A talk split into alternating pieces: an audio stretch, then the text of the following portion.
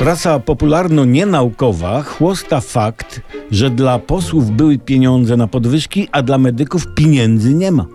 Trzeba tu jasno i z przytupem stwierdzić, jeśli z przytupem można stwierdzać, że prasa i tak rozumujący jak ta gazeta ludzie są nieuświadomieni, a więc mylą się. Pieniądze dla parlamentarzystów się znalazły, a dla medyków nie dlatego, że posłów i senatorów jest mniej niż medyków. I suma summarum per, per saldo kwotowo pieniędzy dla posłów potrzeba mniej. Lecz ważniejsze jest to, że posłowie muszą mieć więcej pieniędzy, gdyż mają więcej czasu, żeby je wydawać. Medykom godziwe pieniądze nie są potrzebne, bo oni ciężko i długo pracują, to kiedy by te pieniądze wydawali? A posłowie czy senatorzy co? No dwa razy w miesiącu mają po trzy dni roboty, chyba jakoś tak. I później co? Nóżki do góry, sitowie we włosy i drink z palemką, nie?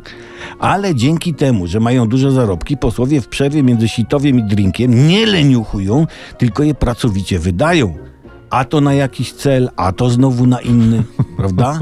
A większe pieniądze dane medykom jako podwyżki by się zmarnowały.